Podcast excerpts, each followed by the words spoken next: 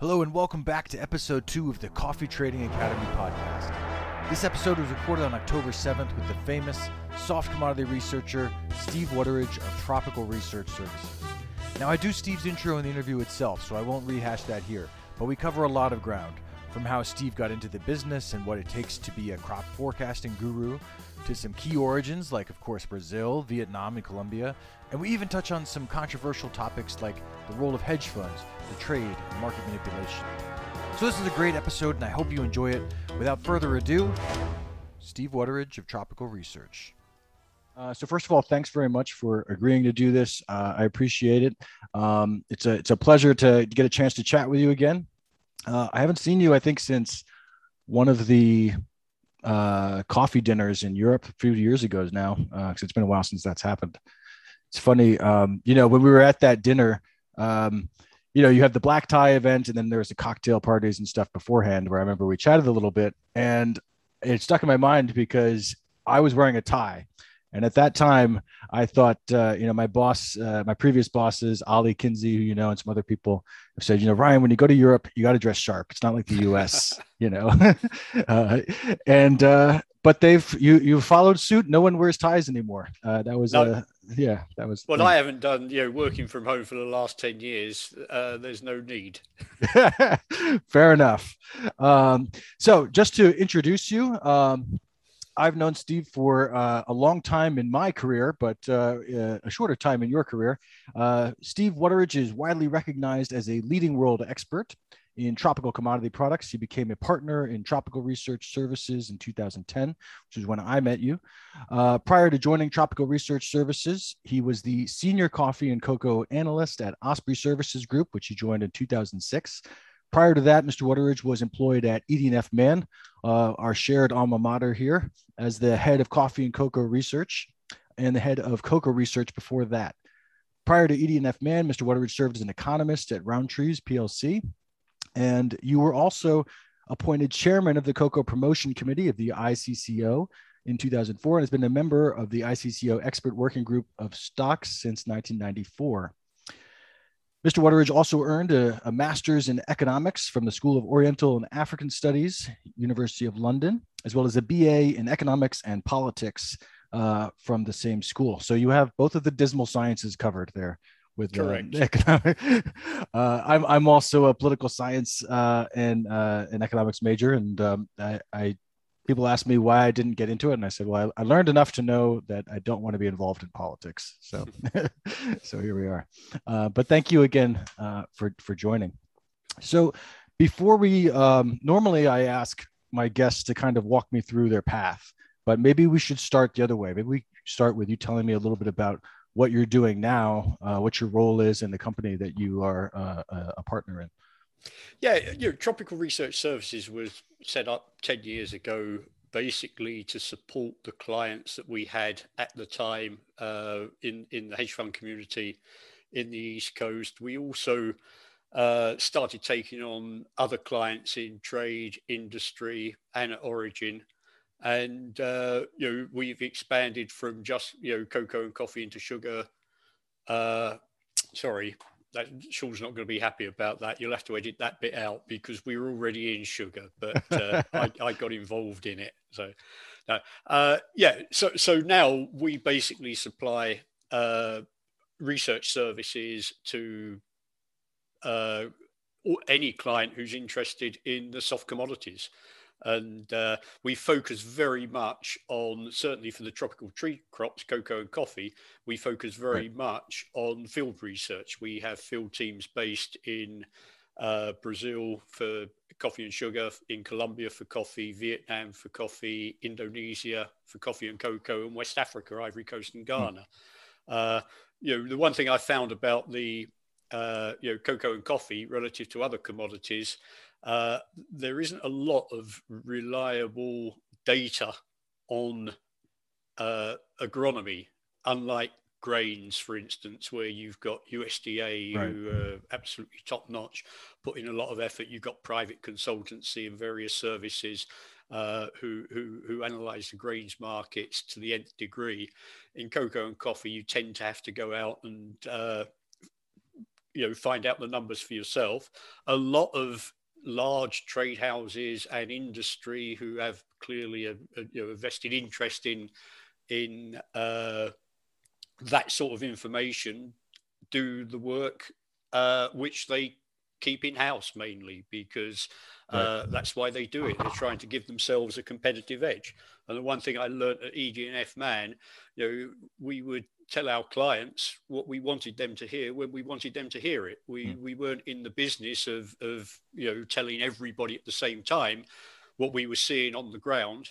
We wanted to digest that information first, take positions, and then yeah, if we had uh, clients who we were developing relationship with or had long-standing relationships with, then we would keep them informed. But it was always right. on our terms, and that's the, pretty much the difference. Uh, you know, when I worked for Osprey, it was very much in-house proprietary information uh, that they were using uh, along with uh, the other hedge funds that we were supporting at the time. But now, you know, our client base uh, receive all the information at the same time, and it's for them to decide what they want to do with it, whether it uh, it needs any action, whether it confirms what they knew already right. whether it's new news and and uh, they have to you know question you know the, the, the trading strategies that they're following. Um, yeah, it's interesting actually. Just um, on on sugar, real quick. Uh, just when I mentioned to a friend of mine, a trader, that we were going to have this this interview, uh, and he actually said, "Oh, uh, I used to use them for sugar. So, uh, or that they were good in sugar. So that is uh, definitely one of your, your strengths as, as well. Uh, but it's interesting. Yeah, that's one of the things I talk about in my courses, um, how in grains and cotton, uh, you know, they've got the USDA because it's a US centric con US centric contract, right? And they have that um, number that comes out every month and the prices literally just readjust to that the second it comes out. Uh, and in coffee and cocoa, we don't we don't really have that, right? Um, so it's the way I phrase it is it's kind of a poker game, right? With all of the trade houses have their their cards and they they're bluffing or not bluffing, I guess, uh, depending on how they how it suits them, right? Yeah, absolutely. And, yeah. and as I say, you know, the other people who clearly have a, a big interest are, uh, you know, end users and producers, of which there are far more, but uh, they tend to be more, uh, you know, less concentrated than than the industry and the trade, which uh, potentially puts them at a disadvantage individually. I'm uh, I'm going to ask you uh, something a little bit controversial. We can edit it out if it gets too controversial here. But uh, it, speaking, hearing about this, you know, it just reminds me of, you know, I hear something a lot, especially in the the Twitter sphere, uh, which I think thankfully you're not a part of. um, but uh, uh, is that people are always saying, "Oh, the trade houses are manipulating it, or the the funds are manipulating it." I always hear like a lot of malintent from people um, on the markets, and maybe I'm a, a bit naive, but I I kind of felt like, yeah, the trade houses are like you know they they hold the cards close to their chest, they let it people know when they want to, but I don't really see a lot of big conspiracy to move the market one way or the other. But I don't know. What do you think? Is that am I naive on that? No, I, I, think you're absolutely right. I, I, think you know they can get a competitive advantage short term, but you know in the long term, the fundamentals are the fundamentals. If if you can pick up early on with a crop problem or whatever, and you can trade the differentials uh, or the flat price, because of that, yeah, you can gain a competitive advantage. But ultimately, uh, you know, everyone will know the size of the crops at the end of the day. You know, the the, right. the, the, the, the, coffee comes out, the cocoa comes out. I think hedge funds is an interesting one because I've often spoken at conferences and actually praised hedge funds for the market stabilization that they introduce. And I use cocoa as an example.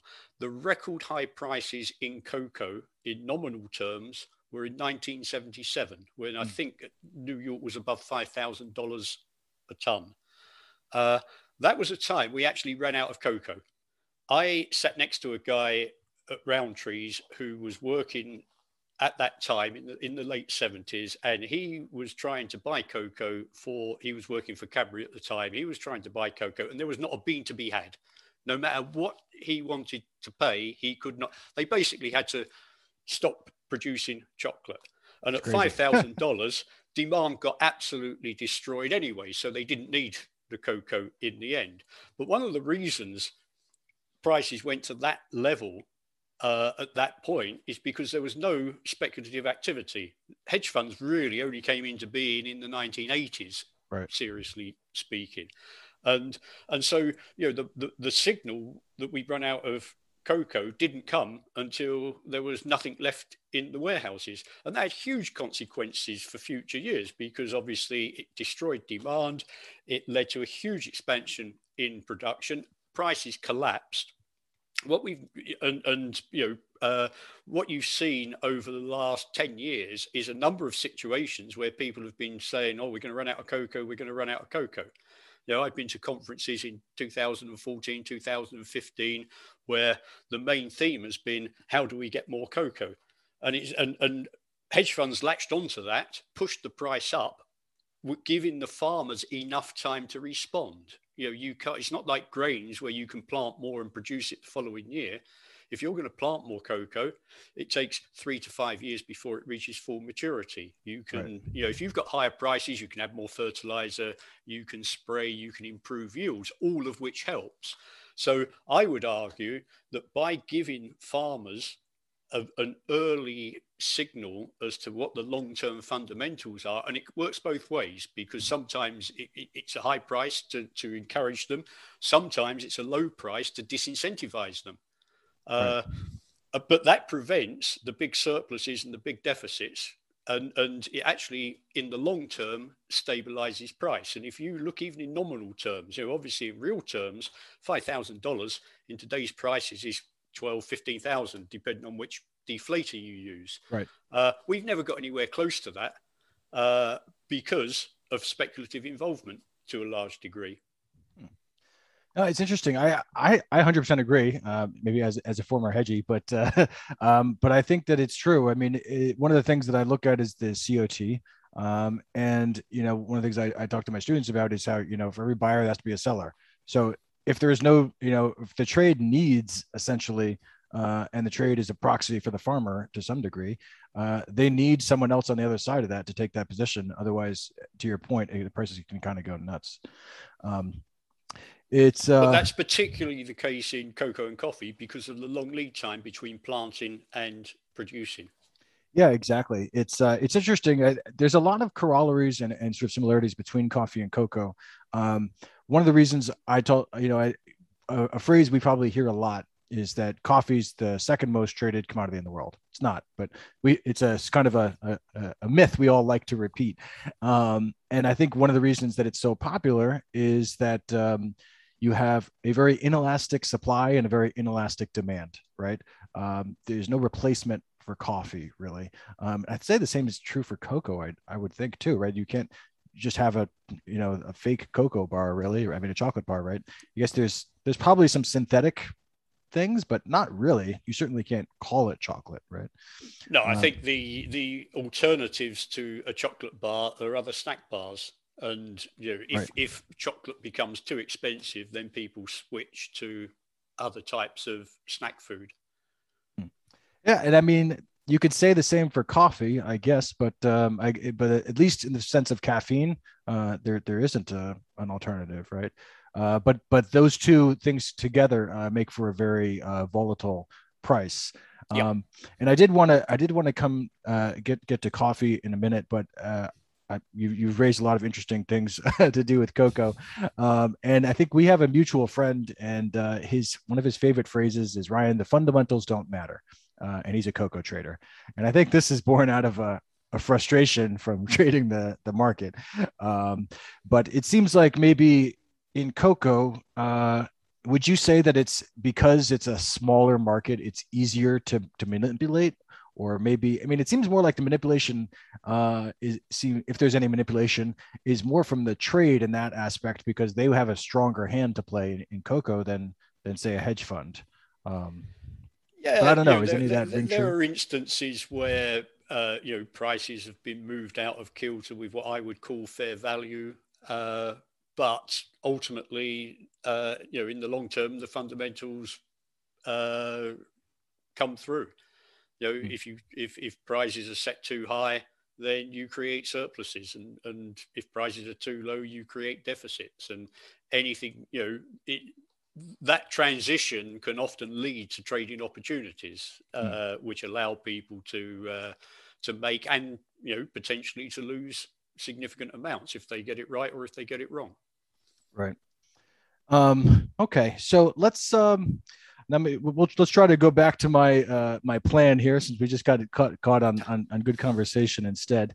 Um, so maybe we could talk a little bit about because one of the one of my goals in having this podcast and and and these things is to to help people who are starting in the industry um, and kind of and maybe people who are you know in their career have ways of, of developing their career so what would you say uh, you know in in in your trading career in your research career um, you've probably trained dozens of analysts uh, you certainly managed a lot uh, of people um, you've seen people come and go what does it take to be a good analyst? Uh, what are the qualities that are that are that you look for or that you see are successful?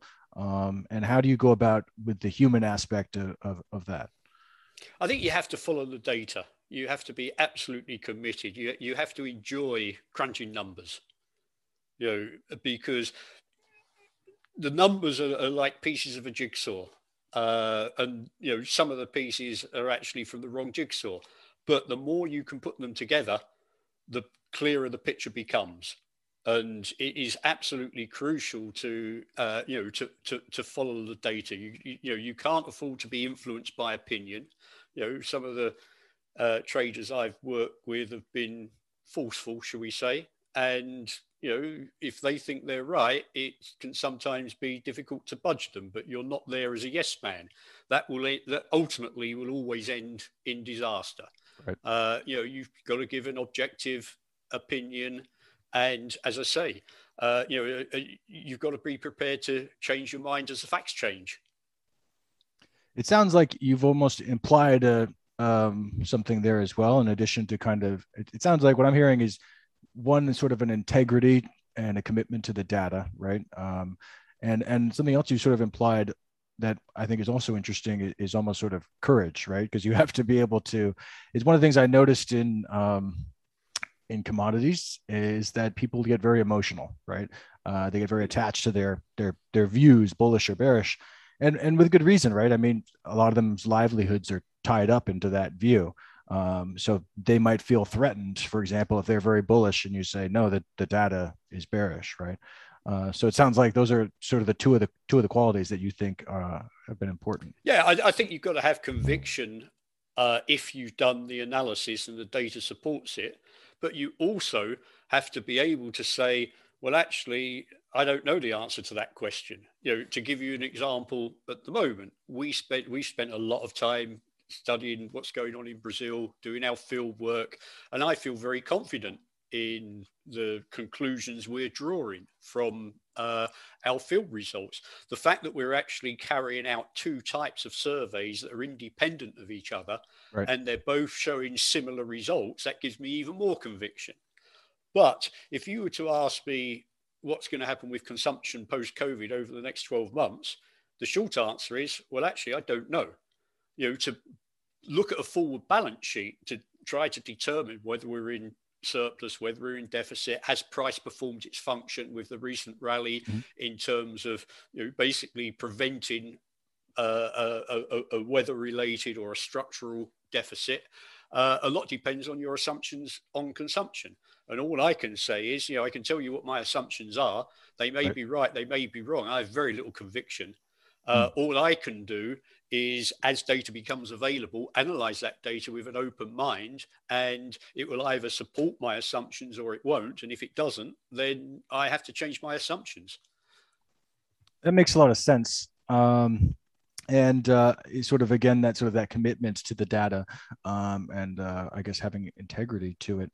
Um, one of the things that, that you brought up that I that I wanted to uh, to follow up on was uh, well, one was the the methodology, um, and then the other was now is blanking me. Uh, but oh yes, so you are a fundamentals guy, right? And that comes down to you, I think, your your methodology and, and how you look at the you know the realities on the ground, so to speak. Uh, and I want to come to that in a second. But to what degree do you now, in your current role and in general, do you say these are the fundamentals?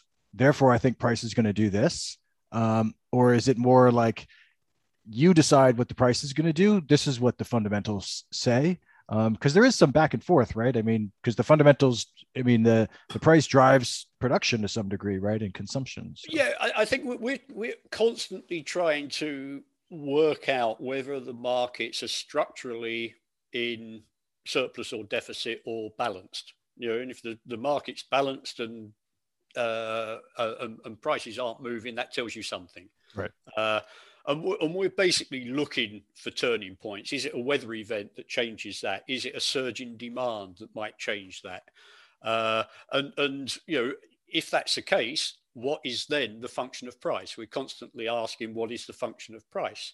And, and, uh, and, and that tends to lead you along the, uh, the, the route of where prices need to go to uh, create a more stable environment. For instance, earlier in the year, when prices were 125 cents a pound, we felt that there was huge underinvestment in supply. The only reason that we hadn't seen significant stock draws pointing towards structural deficit was because of COVID, which had hit consumption for two consecutive years.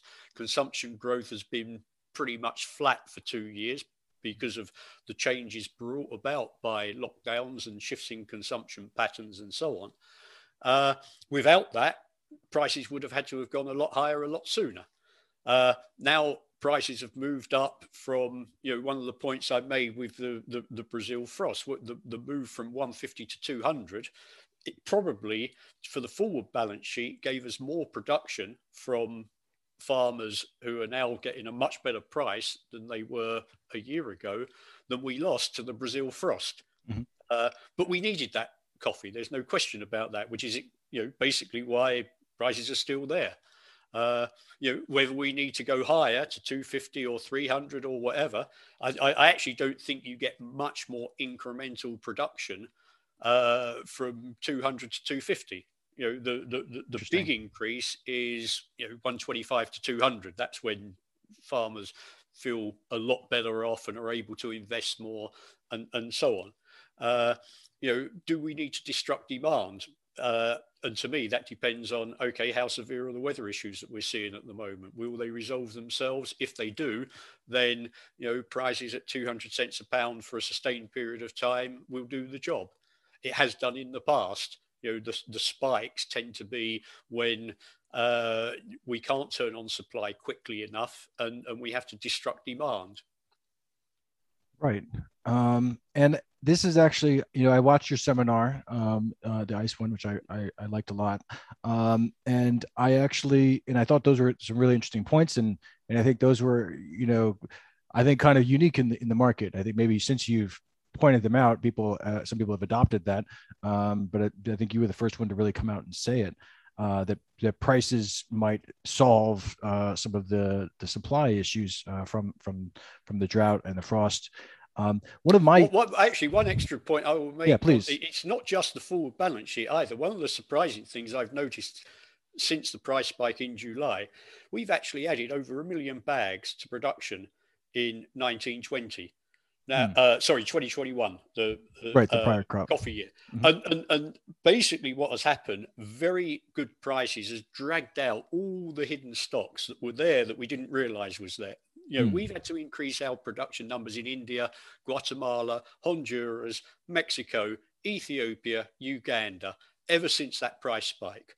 Right. So basically, the higher prices have dragged out what was there. But that means because we've got an extra million, a million and a half bags that we didn't realize, uh, we have to add that into the forward balance sheet as well, hmm. because mm. you know that implies that production was slightly higher. You know, a, a, a million bags on a hundred and you know 60 170 million bag crop isn't a huge amount but uh, when you add it into next year and the year after it actually makes a, a meaningful impact so you know price is already helping in that respect even before we have the benefit from allowing farmers to apply more fertilizer as they're doing in Vietnam right. now compared to what they were six months ago, uh, taking better care of their uh, of, of, their farms and and you know and even before they start planting more coffee.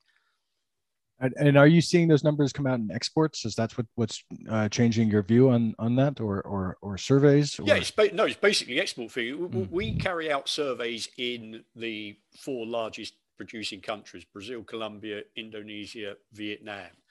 Uh, and we think we got reasonable information on, on stocks in those countries. What we don't know is you know what's going on in Honduras, Guatemala, India, Ethiopia, right. Uganda, other than monitoring the exports. And uh, you know, clearly more coffee has come out of those countries, and, and it's all focused very much since the price spike. And you know, mm-hmm. if it if if it walks like a duck, it looks like a duck, and it goes quack, it probably is a duck. So yeah. Uh, and, and it just shows that production was probably a little better than we were we were believing six months ago. That makes a lot of sense. Um, and that actually that's a good uh, um, that raises a question that I had at the at the ICE seminar, um, which is one of the countries that you mentioned, uh, you mentioned uh, uh, Vietnam uh, increasing fertilizer and you know and and planting and whatever in reaction to the prices, but to what degree Vietnam obviously is a is a robusta heavy country.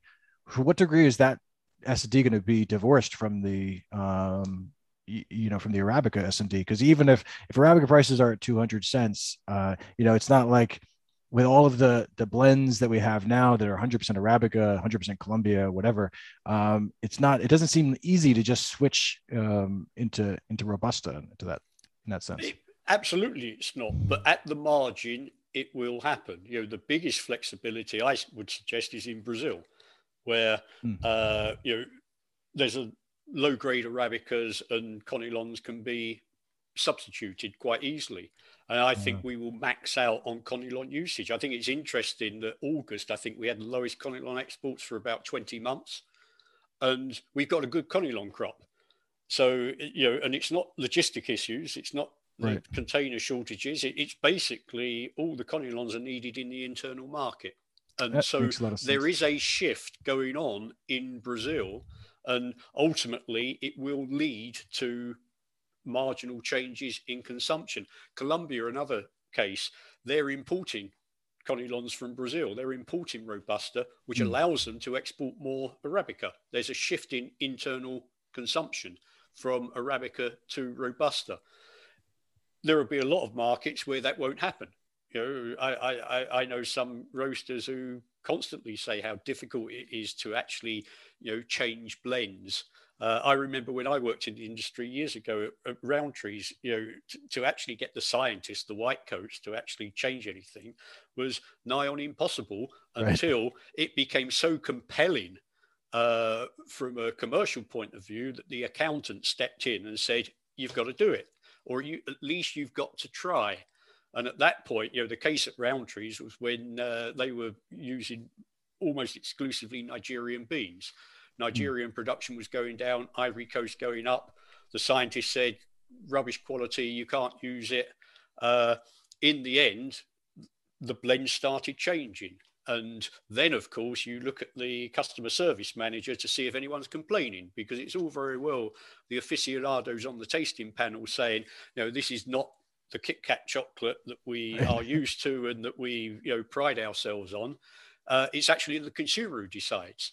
And if you can slip in 10% Ivory Coast and get rid of 10% Nigerian and no one notices the difference, and there's a big price uh, advantage in doing it, then you slip in another 10% and see if the consumer notices and, and, and, and so on. And I'm sure if you could, you know, go back and formulate a Kit Kat bar from 1984 and compare it with a Kit Kat bar from 1988, the two would have been hugely different. Even mm. the hmm. general public would notice the difference. But it took four years for that change to evolve. And over that time frame, with marginal changes in, in, in taste, particularly in a product like Kit Kat, which is basically chocolate surrounding a, a wafer, uh, you know, right. Uh, it, you know there, there there there there is a lot of scope for for marginal changes that when they're all added together can have quite a significant impact on consumption patterns. Yeah, that's a very good point. Um, uh, one on the marginal changes, right? Maybe even if 80% of the market is fixed in their blends, if if that 20% can shift from one to the other relatively easily, um, in a lower cost blend, you know, your Cafe Bustelo or whatever, uh, not, not a knock on them, but then uh, then that can can make a, a, big difference in your global supply and demand. Uh, and then to your point, if uh, if prices increase enough, then even the Starbucks of the world will say, okay, well, look, we there's some areas here where the, the consumer doesn't want to pay ten dollars for a cup of coffee, so we have to figure out some kind of blend that's going to work. So, and also there will be some marginal consumers who buy strictly on price, and if they see, you know, they may like their arabica uh, coffee, but if they say see that the price is gone up by 30, 40, 50%, and robusta coffee has stayed the same, they'll be tempted to switch. So let's um let's segue into Brazil. But before we get into Brazil, um, uh, one of the things that struck me was, you know, when we first met, uh, I was a, a young analyst at uh, at, a, at that at a, a hedge fund, and um, after working in the trade for a while, and I remember I think you and, and, and, Sean came in and you you told us all about your methodology and how you you do the work, which uh, I was very eye opening to me at the time, um, and I think it was very different from, you know, it's it's easy to be kind of a sort of a pundit I call myself uh, from from afar and say, oh, this is what I think's happening based on on the data uh, that I see and it's available. But uh, it's a very different thing to kind of have that firsthand data and be in charge of putting it all together and coming up with a methodology and you know training teams and whatever to, to pursue that so can you give us a, a little overview of what what the process is for the four countries that you that you work in? And um, is there is there a difference between them or is it consistent across or uh, how is that done? It's consistent in that we have we have two types of surveys. Uh, we don't carry out both surveys in indonesia and colombia uh, but we do in Vietnam and Brazil. Our two surveys are, are uh, what we call the macro survey, which is similar to the trade house methodology, where you send people into the field, uh, after the cherries have set, uh, they visit thousands of farms at random. You know, our survey in Brazil will take four weeks. We will probably visit, you know, a couple of thousand farms. We will collect data on the number, you know, the, the cherry yield on those farms. We also collect data on the tree density because obviously, if the trees are more tightly packed, then that's going to give you higher right. production. Uh, I know others, rather than measuring the trees, they, they just focus on the uh, on on the cherry load and use government data for mm. uh, tree density. We found certainly in Brazil that the government data is unreliable, so we prefer to do that ourselves. Right. It takes us longer, but we think it gives us a more reliable uh, estimate at the at the end of the day. Uh, so that's our main method that we do. We, we, we, you know, in the current environment, for instance, this is something we will do in November, December. Mm-hmm. Uh, that will be our first survey of the year when we will see how many cherries are, are, are, on the trees. We will go back in January, February. We will go back again in May uh, and, and uh, do the same measurements to see how cherries have survived. Uh, in addition, we carry out more regular micro surveys. These are on 50 or 60 selected farms, the same farms. Not only it's the same farms, we visit the same trees on the same farms and count the same branches on the same trees on the same farms.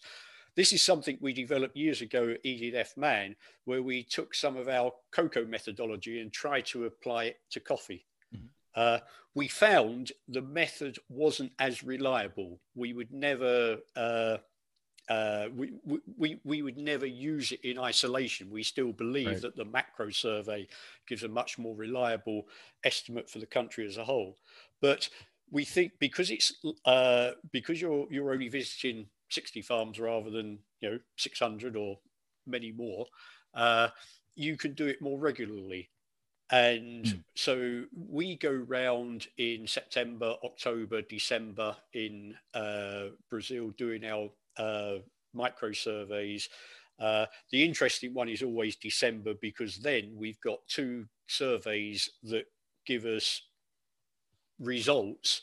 Right. And if the results match, then it gives us a lot of conviction because they're carried out completely independently of each other mm. and the conclusions are derived independently of each other. If those two surveys uh, match, then you know we're, we're, we're very confident of, of, of, our conclusions. If they differ, which sometimes they do, sometimes the micro will point to better or worse production, then that that leads us to to tend to uh, uh, to to weight our conclusions from the macro survey in one direction or another. You know, it won't override the conclusions of the macro right. survey, but we will accept that, you know, if our micro survey in south of Minas is pointing to a bigger crop than the macro survey, we will basically tell our clients that the risk to this crop is very much to the upside, and we will hmm. try to quantify that risk and and and, and give them give them the range.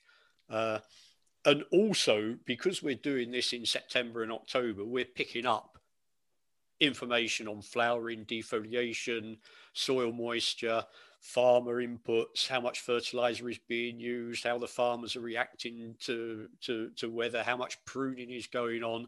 So we don't have to wait until our major survey in November, December and, and, and, and basically have nothing to, to, to report. Right. You know, it, it gets us into the field, and the more you're in the field, the more useful information you're picking up. Yeah, that's um this might be getting too into the weeds uh but i you know i'm a coffee nerd so i i, I love talking about this stuff. Uh but uh this might be getting too into the weeds on your methodology here but um would you say that uh the reason why the micro survey is less effective in coffee than in cocoa is because the tree has a shorter lifespan? Is that an issue? And when you're looking at the same crop year over year, certainly some of those trees are dying or um, uh, you know getting old or something. So do they? Is it kind of like they re, they replant a new yeah, tree in the same spot or? They, they, there's certainly more churning in coffee in terms of pruning uh, relative to, to, to cocoa. Uh, you know, new areas coming into production, alternatives uh, to you know in, in, somewhere like Vietnam, for instance, we've seen uh, in the last ten years. Uh, Dak Lak has gone from being a monoculture where everyone was growing coffee and only coffee to now it, it, it uh, they, have got multiple crops. There's mm. peppers taken off. Uh, people are growing durian, avocados, and so on. So it's much more a, a, a multi-cropping environment rather than a monocrop. And right. we, while we will pick that up in our micro survey. That that's the sort of thing we would expect to see more in our macro surveys and, and, and build that into the uh, if you like into the into the calculation into the model okay so let's um you know time's flying we only have 20 minutes left or so so uh, i wanted to get to the two to at least these two big things which is uh, if you could give us i think we've kind of beaten the the frost to death, um, and even now uh, the the drought is something we've been talking about for a while now. What is really, I guess, still up in the air and kind of more new and, and interesting to me at least is what was the extent of the drought and now that we have the rain um, what does that mean because you know i'd like to say oh it's great it's bearish because now we have rain crop, tree can recover etc but looking at it this morning, and you're seeing two to three hundred percent of normal rain in some areas. Um, and and my understanding, at least, is that the plant tends to like normal climatology, like you know. Yeah, yeah. So. Uh, I don't think we'll know until December at the earliest. So uh, you know, even though the forecasts are for very heavy rains over the next month, that may or may not materialize. We right. don't know. And and uh, you know, I think the one thing if you look at last year, for instance, uh, the drought was actually, you know, it, started off with a very delayed start to the rains in September, October, and the first half of November. That cost us, we reckon, about 7 million bags of crop potential for the 21 22 crop. Uh, the rains in December and January were very good. Uh, it is the rainy season. It does what it says on the label. But those rains finished early in Feb, March, April. And that affected the outturn yields. That's pretty crucial for the bean filling stage. So that affected, that had a further impact on 21, 22. But in addition, the 22, 23 crop cycle starts in last September. That's when the branches start growing between September right. and May. Now, it was an on cycle crop. If we'd have had normal weather, we would have had big branches and plenty of potential. That potential was stunted by the lack of rain, first of all, the late start to the rain and the early end to the rain, right. because trees were actually focusing on protecting the cherries rather than the branches. Uh, so we know that over the last 12 months, the weather ha- has had an ad- adverse effect on 21 22 and 22 23 potential. And we've tried to quantify that. I think the interesting thing is what happens now regarding 22 23. We always mm. felt with the underlying soil moisture deficit that if uh, the rains didn't return in what was a normal fashion in the middle of September, we would have further problems with 22 23. Uh, and you know, normally we don't think the rains need to return until the middle of October. Okay. You know, in a normal year with normal underlying soil moisture, we wouldn't have been overly concerned. This year's different. We've got that, you know, long-term underlying soil moisture deficit. The rains didn't return in the middle of September. We did a micro survey uh, in the second half of the month, and we saw higher than normal levels of defoliation. We saw you know low soil moisture in the farms.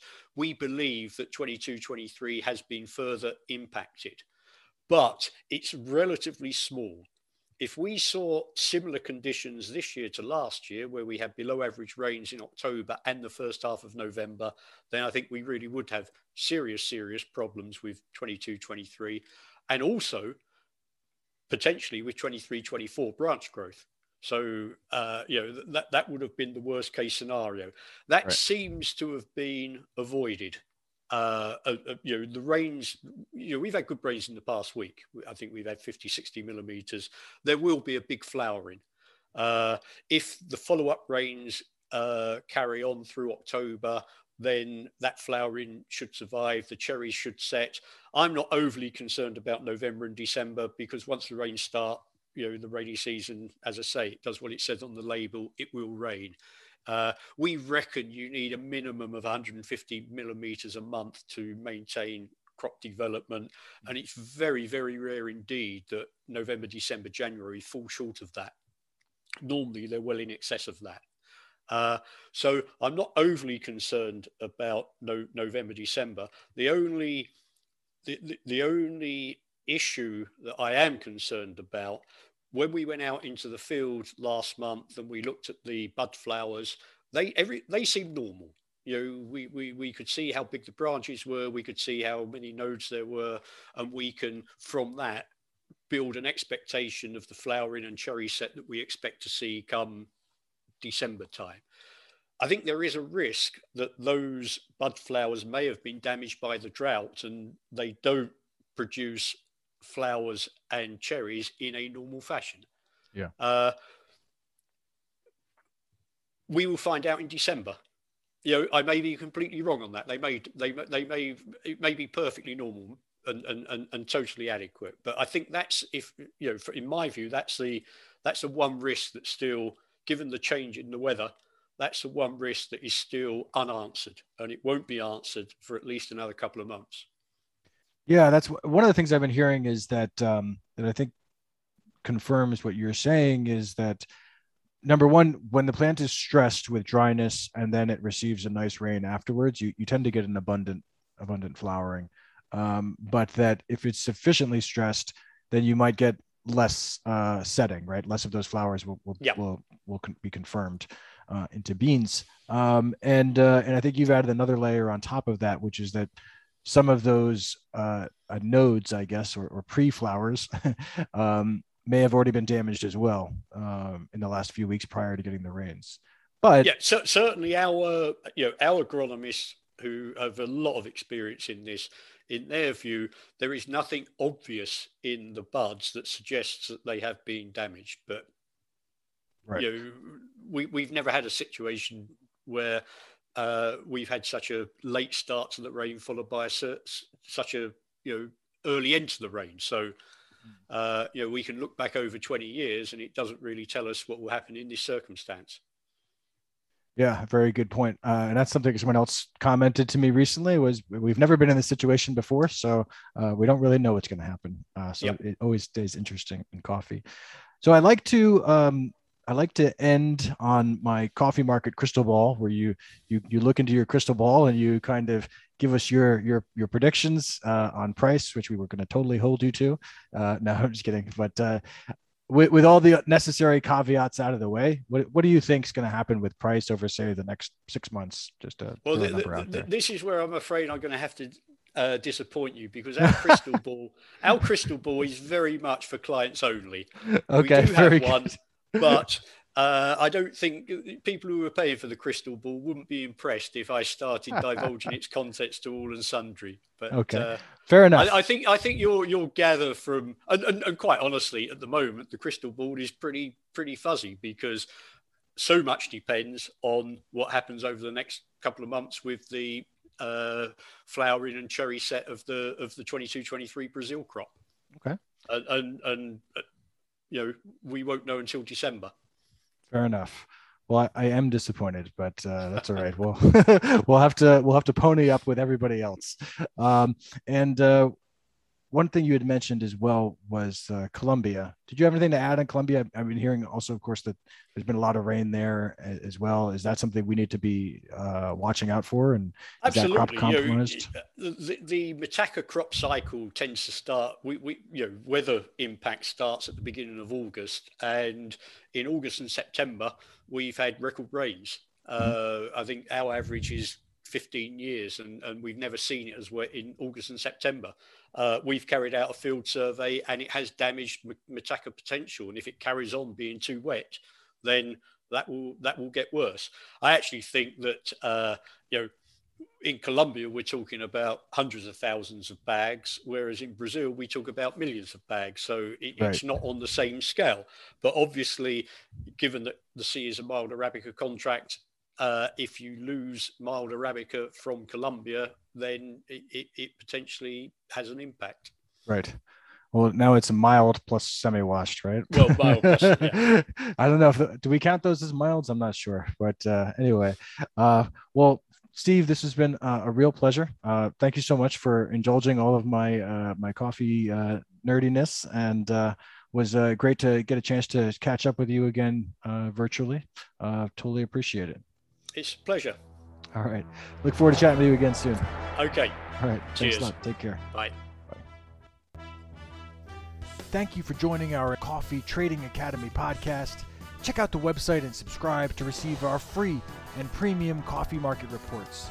That's www.coffeetradingacademy.com. Again, coffeetradingacademy.com. Good luck with your trading, everyone. This is Ryan Delaney, your coffee price risk ninja here, signing off.